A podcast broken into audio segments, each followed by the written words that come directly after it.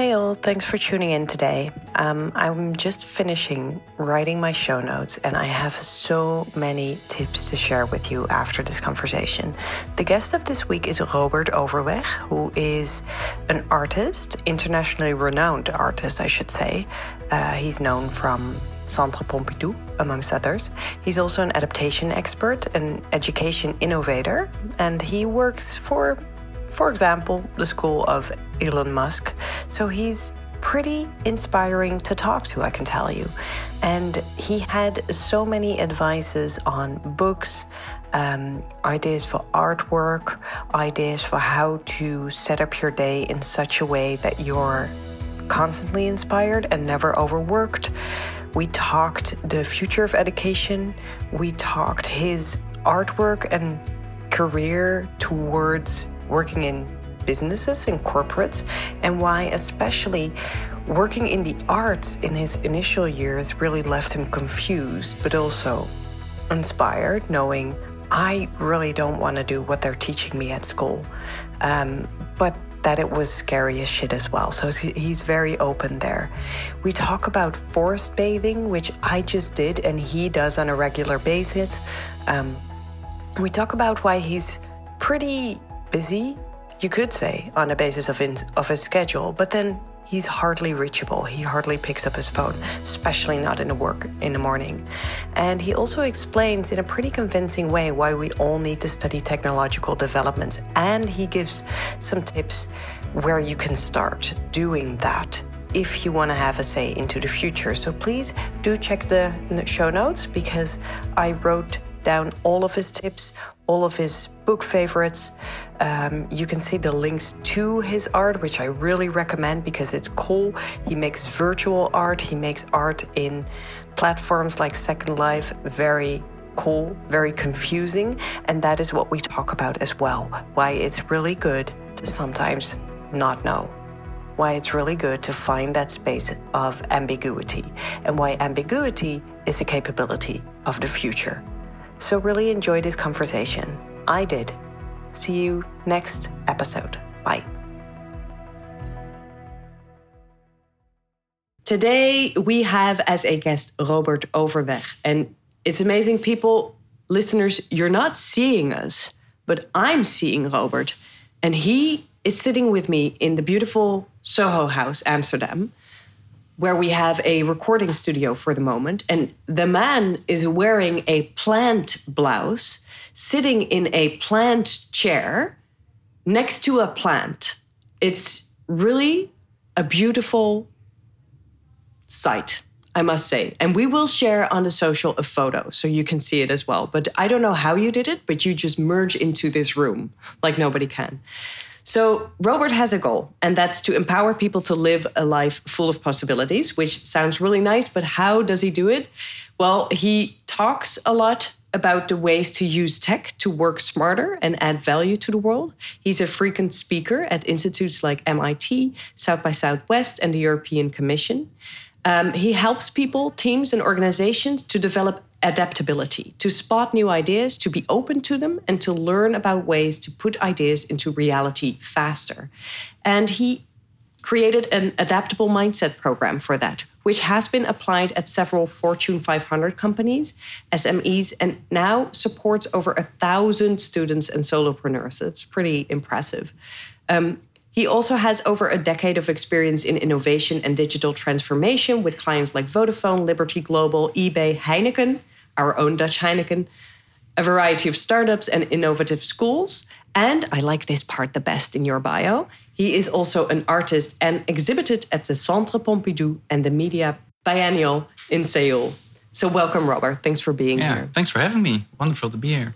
Um, we're going to talk a lot about the future, but I always start a first question first, and that is to all of the guests of the um, Unmachine Yourself podcast. And that is when you were a kid, did you know what you were going to do, or what did you want to be when you grew up? Yeah, so for a very, very long while, I, I had no clue what specific thing I wanted to do. I did know that I like to build things. I was very creative. I was painting at a very young age, like large scale paintings. Uh, my dad bought me a photography camera. So I uh, actually took real photographs with a with an actual roll, and we developed these things. And most of them were actually not very good. But did you do it in a dark room, like in the bathroom I, or something? I even had a had a, a, a few courses to to learn that at a, at a, a little bit of a later age. But mm. in, in, the beginning, it was just a throwaway cam, and then sending it to the HEMA. You know how it works. Yeah. Uh, but it's just learning, building, experimenting. Uh, I also like to play games. So, and then when I, when I look back at all of the stuff that I like doing, I now notice that I am still doing all of these things. So for me, it was not uh, not a case of I want to become X or Y. No, I was more, in a sense, following my curiosity, pulling on those threads, finding out how I can how it how it relates to me and how I can make it my own and how I can then use that in the world. And of course, that's a process of, of testing, experimenting, and in a sense, you're trying to find a product market fit between your own happiness and between what the world wants. So, for an example, with my photography and my love for games, so I started taking photographs in computer games back in 2007 and that's the thing which was uh, exhibited at the Centre Pompidou. Yeah, well, well, if you have a link for us, we'll put that in the show yeah, notes. Sure. I think it might be really nice for our listeners to see what you yeah. mean. Yeah, so I ventured to the end of the virtual world of computer games. I ventured to places where things collapsed, where glitches happened. So, uh, and to me, I was just exploring there, and I saw it as the new public space of like current day society. And back then, even at the art academy, which I was studying at the moment thought it was a silly idea. They, they told me to, uh, yeah, maybe you should switch school. I was like, switch school? I'm in my fourth year. what is this kind of advice? A bit late, yeah. A bit late, maybe. Um, so even in, in art academies, I noticed um, like a lack of openness. Uh, and that's something that I encounter. As in, like, they, they considered art as more the traditional, perhaps forums while you were also interested in i don't know second life platforms or vr or yeah. Yeah and indeed. I was interested also in the new things and they were interested in making books also making uh, design and branding and these sort of things and they're also valuable. But i sort of had this feeling that you know there are new things on the horizon which might be more valuable for me and for the society. Um, yeah, so there, there was this. There's always been this discrepancy between what I wanted to do and with what the the uh, at least authority or the world required me to do. And I think also taking a distance from that has really helped me. As in, taking a distance, as in just just kind of sensing what pulls on you and following that instead of admitting to what the authorities then indeed, demand? Indeed, following more of your intuition, uh, being aware of the discrepancies and sort of testing and validating with yourself, with the market, friends, loved ones. But that, that can demand courage if sometimes, I mean, I recognize it in two ways. Like I'm a writer and a researcher, and mm-hmm. I've had, now my books are doing quite well and you know, I have international publications, but but this is my seventh book that I'm now writing. And I mean, I think books one to five didn't sell so well. And then you kind of sometimes you lose faith. Like, am I just crazy or do I really have a talent and I'm not crazy to continue to do this? 100%. And I can imagine as an artist, or especially as you combine these yeah. things, it's scary as fuck. Yeah, right? I, I, yeah. I agree. And but yeah you, you do need to go through it. You do need to go through the motions. And for me with the with the art thing i think it took like eight years to, yeah. for me to get somewhere. But i was doing so many other different things that i just didn't really care that it took so long. Yeah. So that was my uh, sort of cheat code. As and in you had things that brought in a little bit of money. Yeah or not not even a little bit. Just the money. Just money. Uh, it's it's the same here. So now i'm working on uh, teaching people adaptability and openness to new ideas. But that was in the beginning also a little amount of people understood the, about the necessity, and still it's early, early days. So also this is a, a long run. It's a, it's a long investment, um, and maybe in three to five years it will be more. It will be more common. Why did you? Why was this concept? I agree with you that an adaptable mindset or an open mindset. We do it at Hatch as well. Mm-hmm that it's so important, especially now in times of polarization and fake news and, you know, and uncertain futures, etc. So you constantly have to kind of be able to shift perspectives or why did it become such an important topic for you? When did you realize I want to do something with that? Yeah, I think in a world that is constantly changing, being able to take a different perspective and be open to new possibilities, it's a necessity, especially if the world is developing know, with new technology at breakneck speeds, difficult to keep up. Um, so I've been working in innovation, corporate innovation, startup innovation for over a decade. And uh, so this is the reason also why I started with the Adaptable Mindset program because I saw so many people unhappy doing work that they did not want to do. They became like this this gear in a big machine, uh, lost uh, lost meaning, lost connection, a lot of unhappiness. And I was like, whoa, what the hell is happening here? This is so bad.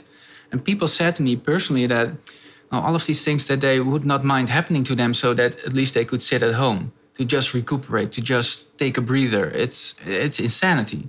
And at the same time, I saw that within uh, education, students who now grow up, not a lot, uh, they don't learn a lot of skills which are relevant uh, for this for this era. So in school, they're being taught models which are maybe five, six years old, outdated already. And when you, um, but you still need to be able to reproduce those those ideas. So yeah. when you learn them, and you you have this intuition that maybe this is not not correct anymore. Maybe I need to learn something else, but you still need to learn them. And you still need to reproduce them. So you lose a bit of your autonomy, you lose a bit of your flexibility and your critical thinking. So that's why I thought everyone needs to have adaptability because you need to be able to adapt to changing circumstances like constantly. It also makes you more resilient. I resilient, yeah, ha- more happy. So I'm just. I, this is a very spontaneous question, but I've as a future anthropologist, I am very interested in the future of education as well as a potential future project. How would your ideal school look like? Yeah, so uh, we also work with, together with the school of uh, Elon Musk, uh, yeah. Synthesis. it's with kids between 8 and 14. And the way I experience these kids, it's just beautiful how open they are, how creative they are. And I think we should do more of sort of protecting our children in a sense in instead of moduling them. Yeah instead of putting them in boxes and, and putting them in molds and so what do they diff- what do they do different on that school just so we have a clue? Yeah so they uh, mainly work together in groups. Yeah. That's one thing. And uh, they they fail a lot. They have to solve complex uh, complex problems uh, they have to work with different age groups, different nationalities, all of these things that you will end up doing in whatever culture you're in. And what we teach is following your curiosity and learning that you can learn from Minecraft, you can learn from games. Like whatever you find inspiring, you can extract knowledge from that. But a lot of people sort of forget that yeah. uh, along the way. And also the ability to continuously learn. That's also something that we that we teach. Yeah, exactly. And also, perhaps if I just may add from an outsider's perspective, um, learning to learn instead of learning by by head or by heart just knowing okay so if i don't know something these are the ways in which i can find information which might mean being really good at networking or finding the right information sources because i think that is something that you will need throughout your work life a lot instead of you know knowing the provinces by heart which yeah. which you and I probably yeah. had to do yeah. at school right? Which I was very bad at. Yeah, me too. But then explain it to a toddler now he or she'll be like what? What? Why do I need that? Yeah, we 100%. just Google it you know? It's like yeah. Yeah and also the ability to validate and uh, and challenge ideas. Yeah. Look at things from different perspectives. I think that's also a good skill to have. Which is also a good skill I would say um, if we get back to the adaptive mindset, we sometimes try people to, um, especially because we expect more polarization on work floors, where you will have people that will have read different news feeds, you know, completely different news feeds. And so you have all these people, and it kind of seems like, why do you really think that's the truth? Well, because my news feed is really different than yours. And so you get bubbles where people find more closeness with the other people in the bubble, but more distance with the other people. So we try to, especially with leaders, to help them to train themselves into counter thinking. Like if you have a conviction, this is really good, try to train yourself into but there might be truth in the other person's perspective which is a really hard uncomfortable Yeah. thing to do but, But you, can, make get, it fun as well. and and you can get better at it Yeah, you notice that 100%. if you trained it a couple of times it actually becomes easier yeah. And i think it's such an important skill Yeah. Yeah, and you just also need to expose yourself in a very fun way to different perspectives.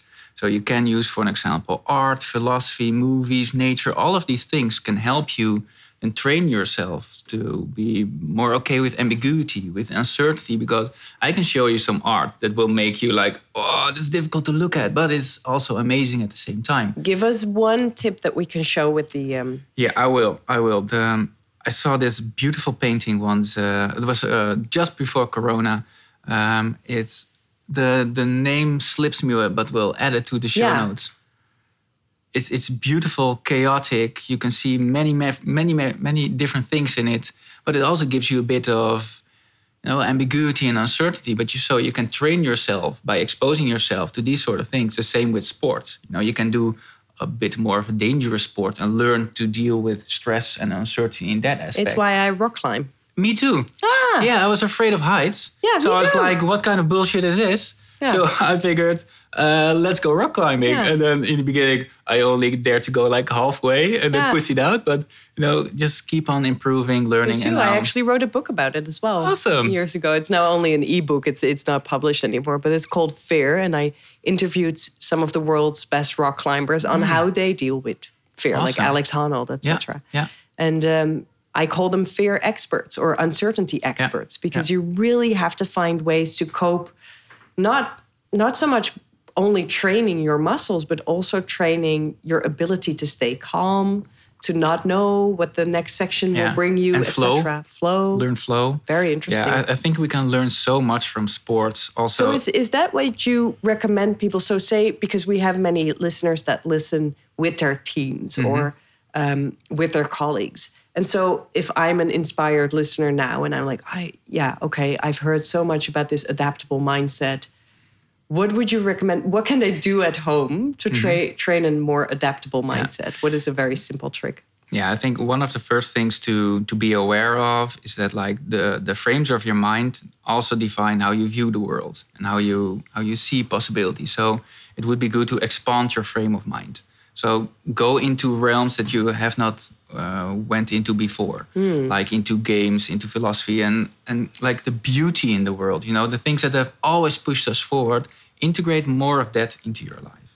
At the same time, you can do uh, things that um, have proven to give you cognitive flexibility and adaptability, like meditation, yoga, sports, uh, or or introdu- introduce more of, of a playful aspect in your Yeah. life. You know, when was the last time that you played at work? That you were just, you know, exploring things and went into a different realm where there are no rules. Yeah. Well, you know, when you see kids playing around. Uh, the other day, I was at uh, at the Marineterrein uh, when the sun was still shining, so a few weeks ago, and you saw these kids shouting, and they were in this entirely in in their own world, and I was like, they're they're just making stuff up on Yeah. the fly, and that is a beautiful space to be in. Yeah. And also at work, in your own life, and sports, for an example, can help you in getting more in this in this play state. So I think it's like um, yeah, a very holistic approach. Yeah, And- we, we have an um, a signature program um, that is closed now, but it will reopen, and it's called the Unmachine Yourself program, and it's about getting back to that human capability of playfulness, fantasizing, thinking out of the box, being really creative Yeah. in your thinking, and you can really use that for leadership skills. Yeah.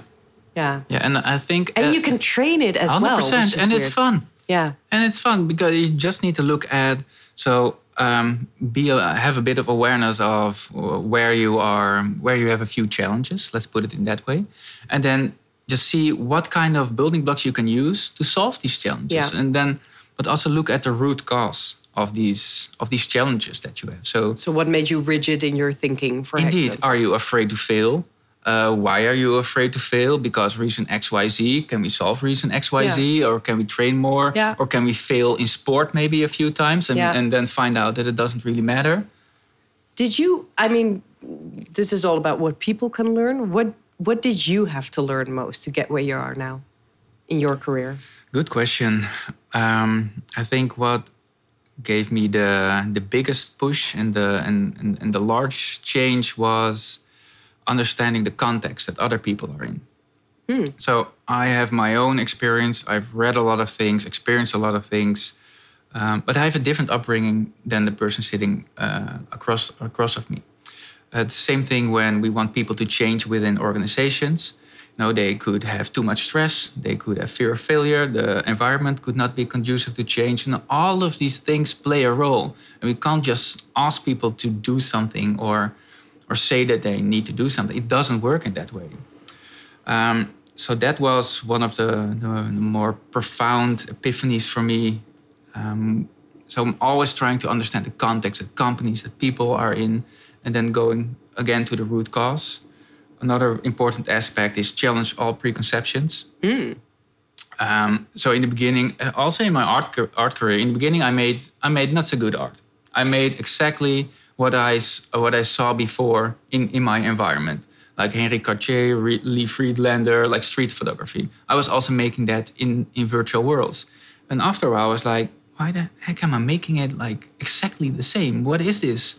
Um, so yeah, like it's but it's the same for photography as in real life. Any photographer going out goes out to photograph with preconceptions of what can be found, and and the the photographs just just show these preconceptions. So you need you need to take that leap and you need to break free a bit. But it's hard to invent a new color, huh? Uh, but you can invent a new perspective, and you How can. do you do that? So so say that you're thinking about a photo project and you notice that your mind thinks of all the things you know Yeah. and that you find beautiful. Mhm. How do you go Yeah. beyond that? Yeah, I think for me it was um, uh, it was an aspect of daring of of just going as well. Um, I think that's that's one of the most important important things, and also expose yourself to not things in particular from the um, from the field that you want to pioneer in. Hmm, I like that tip. Yeah. yeah. So find yeah other knowledge that you can transfer back into your realm. Yeah, because I do sometimes. I remember even with this company, Hatch, like I'm the scientific advisor for Hatch.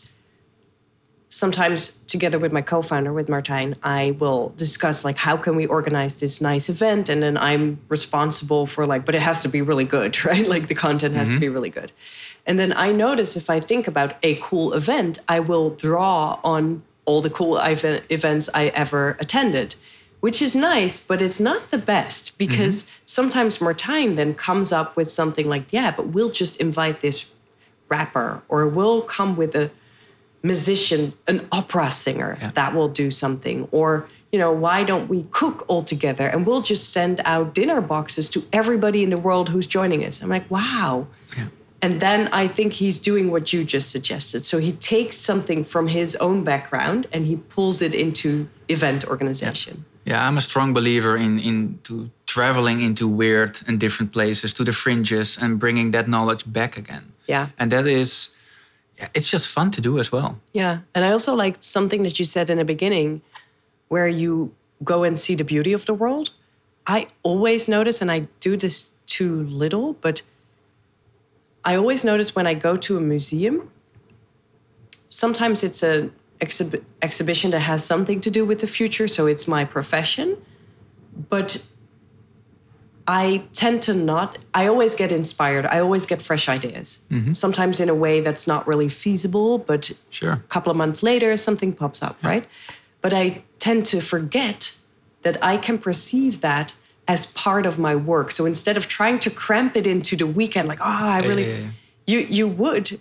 I think ideally, in an ideal world, we would all take e- ourselves out to artist dates and just you know go and see or read. Take two hours to read this interesting book and, and see that as part of your leadership trajectory. percent. Yeah. I think we've got our work totally wrong how we're currently doing it. Yeah. Like the 40 hour work weeks, they originate from the Henry Ford era. I know when it's we're protecting workers workers. from longer hours, which was great in Jesus. a sense, but they were yeah But doing you- things with your hands. Now most people are doing things with their minds, and we cannot concentrate. we are knowledge workers now and and we need to explore we need to train our imagination we need to take care of our of our uh, our mental abilities as well like reduce stress you know all of these things should be part of your work and also maybe maybe venture into different industries because i see that most industries uh, even it's even worse within companies because they are most people stick even within their own vertical so they don't even go beyond their vertical, let alone that they go cross company and learn from uh, from different realms. Yeah.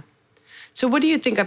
This is a wonderful bridge. Thank you for that. For to the next question, namely, what do you think future-proof companies or leaders really need when it comes to capabilities or strategies? Yeah, yeah. So without a doubt, for me, it's adaptability. Mm. That's also what I notice within the companies. But adaptability combined with openness to new ideas, because most people start with, "No, that's not how we work here," oh, or they are a bit of a, bit afraid, or they have you know, too much stress. All of these things sort of sort of limit their thinking. But in this day and age, one, it's fun, but also the world is developing so fast that you need to wrap your head around future possibilities and experiment with that. Otherwise, no, it's a yeah, it's a short track to oblivion if you don't. Um, and at the same time, there's so many beautiful things that you can bring into your life. It can make your own life better, um, more resilient, happier, and all of these things. But if you say, um, for example, you you talk a lot about the ways in which we can use technology to add value to the world.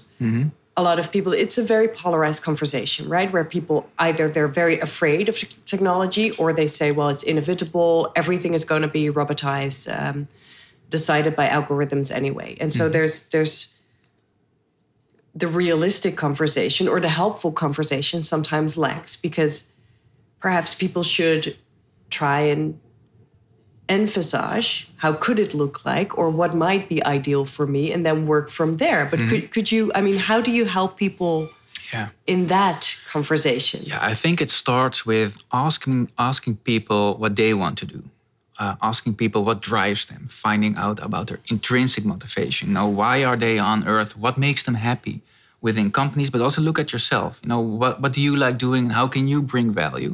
That should be your starting point, and from there. You should find technology, so you should develop technological awareness of what is happening, what is going to happen, and then attach these things together. So, what is currently happening is that we tell people we are going to work more data driven. Yeah, mm-hmm. but I don't want to work data driven. I want to be don't want to be driven by data. Maybe I want to be informed by data, but it should then also be connected to my goals or the goals of the customer. You know, these, these yeah sort of or the company's values yeah Indeed, indeed. What are your values? Is your value just profit? D- dude, there's so much happening in the world with with the Great Resignation.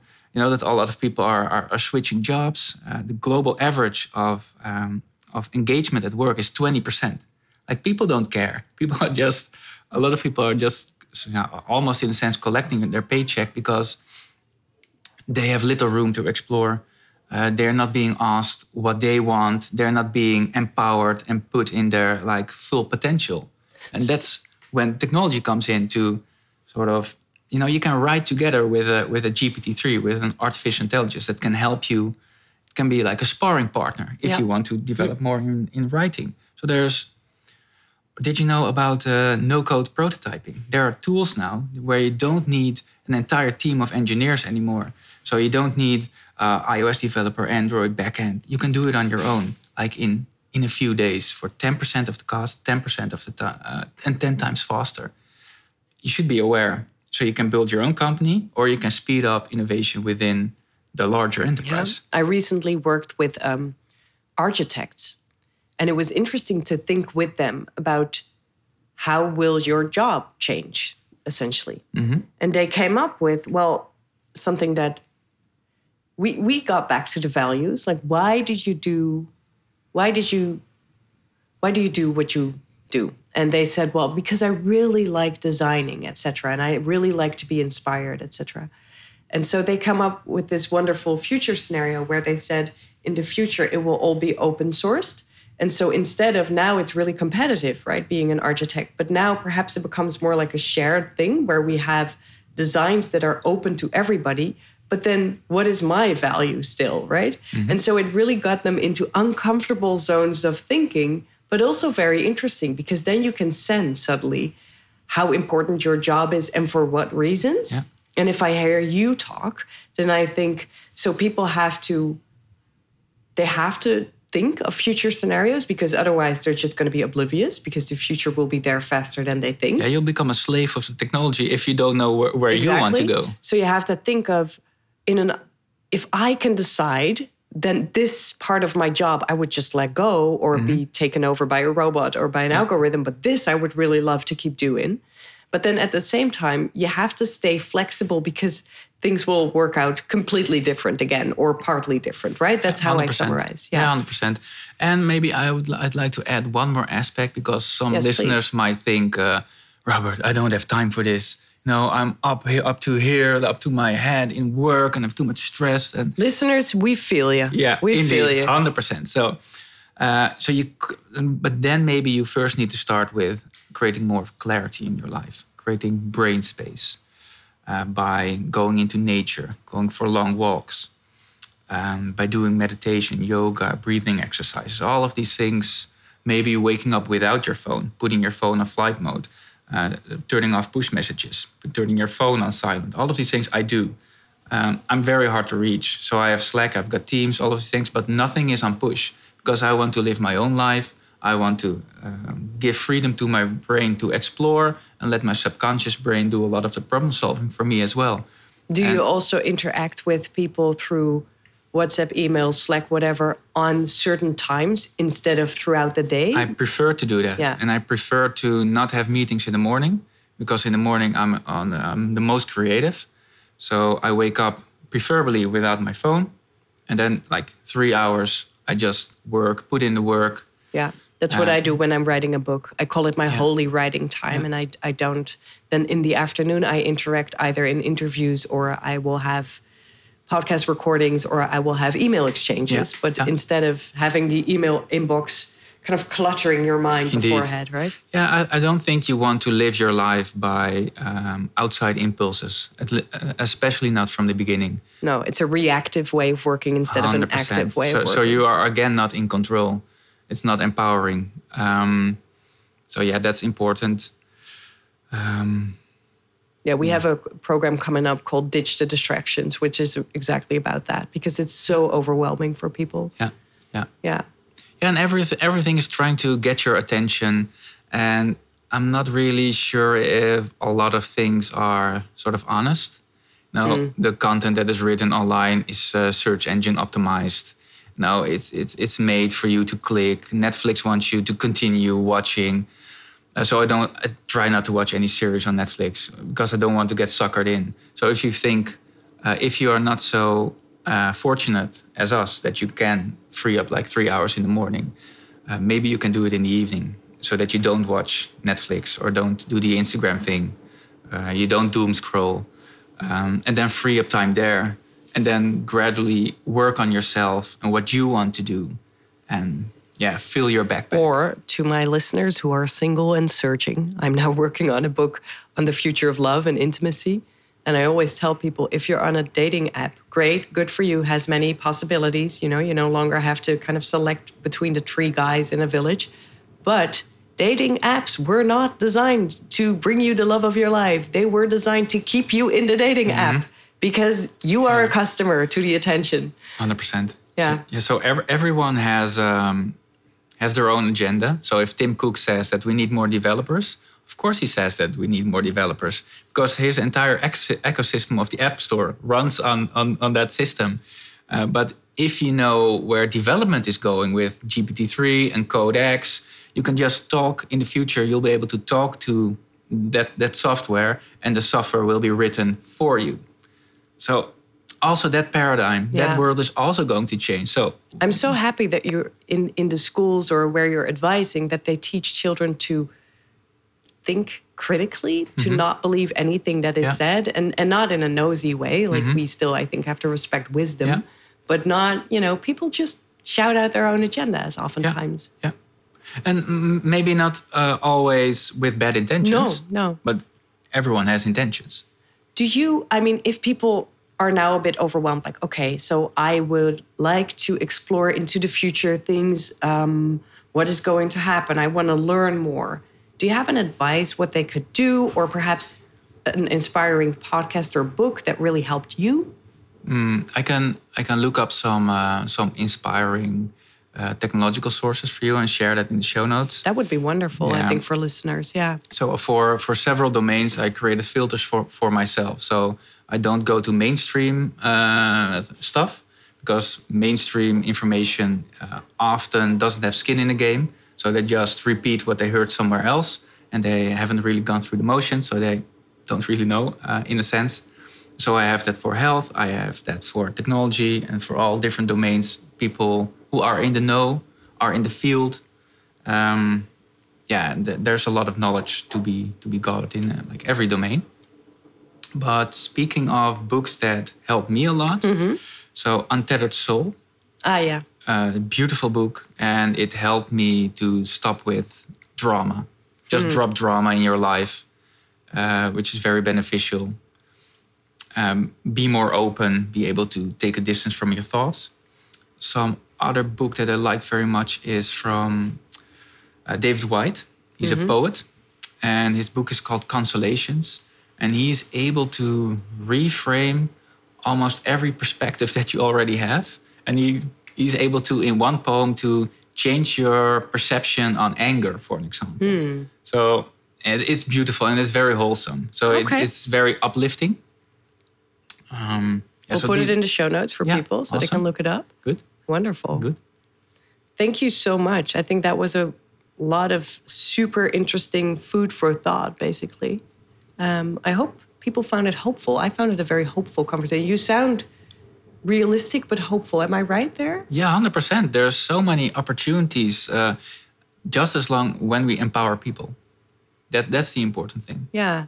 So I think for listeners, if you're listening today and you have a moment for yourself where you can create that, perhaps go outside or go to a space where it's a bit quiet and just sit and perhaps just write down on a piece of paper. It doesn't have to be dramatic, like I'm going to sit on a meditation cushion for four hours. You can also just breathe and sit still and write down what you would like in a future ideal situation at your work, for example. Like, what would you really like to cherish and what would you really like to drop? And then a moment later, try to see if you can already take one step in that direction. Sometimes it's just easy, easier than we think.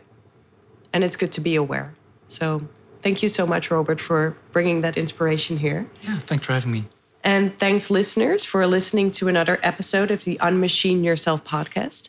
If you found Robert's story inspiring for yourself and more for colleagues or for friends or for family members, then I would really appreciate it if you would share this episode with your own network. Um, because I think a lot of the things that we talked about are just so urgent now. Um, I think we tend to get overwhelmed with ideas that the future is going to happen in the way that some Silicon Valley tech experts say it will.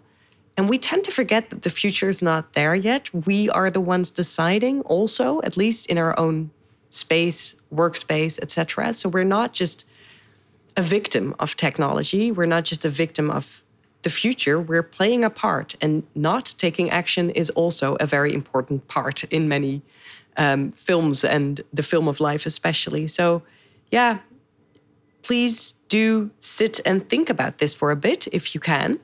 Um, and if you happen to have an iTunes app in your phone, then it really helps to leave a nice review because that makes this podcast episode easier to find for other listeners. So that would be uh, amazing, and I'd be very grateful. Until next time, and before I go, I can imagine that over the past episodes, we've really covered a range of topics, and perhaps there were many questions left. Perhaps you sat down and you thought, huh, I don't really know what, what they meant please do come to our Instagram at Join Hatch and drop your questions there because I'm preparing to make one Q&A um, episode and I'd still have to decide whether it would be me just answering the questions. I think it might be more interesting to do that with somebody else because I'm sure I can't really answer all the questions and somebody else might be having a really nice perspective. So if you have a wish for a guest, also drop it. We're just very grateful for your input and then we make the episode together. Okay, thanks. Bye.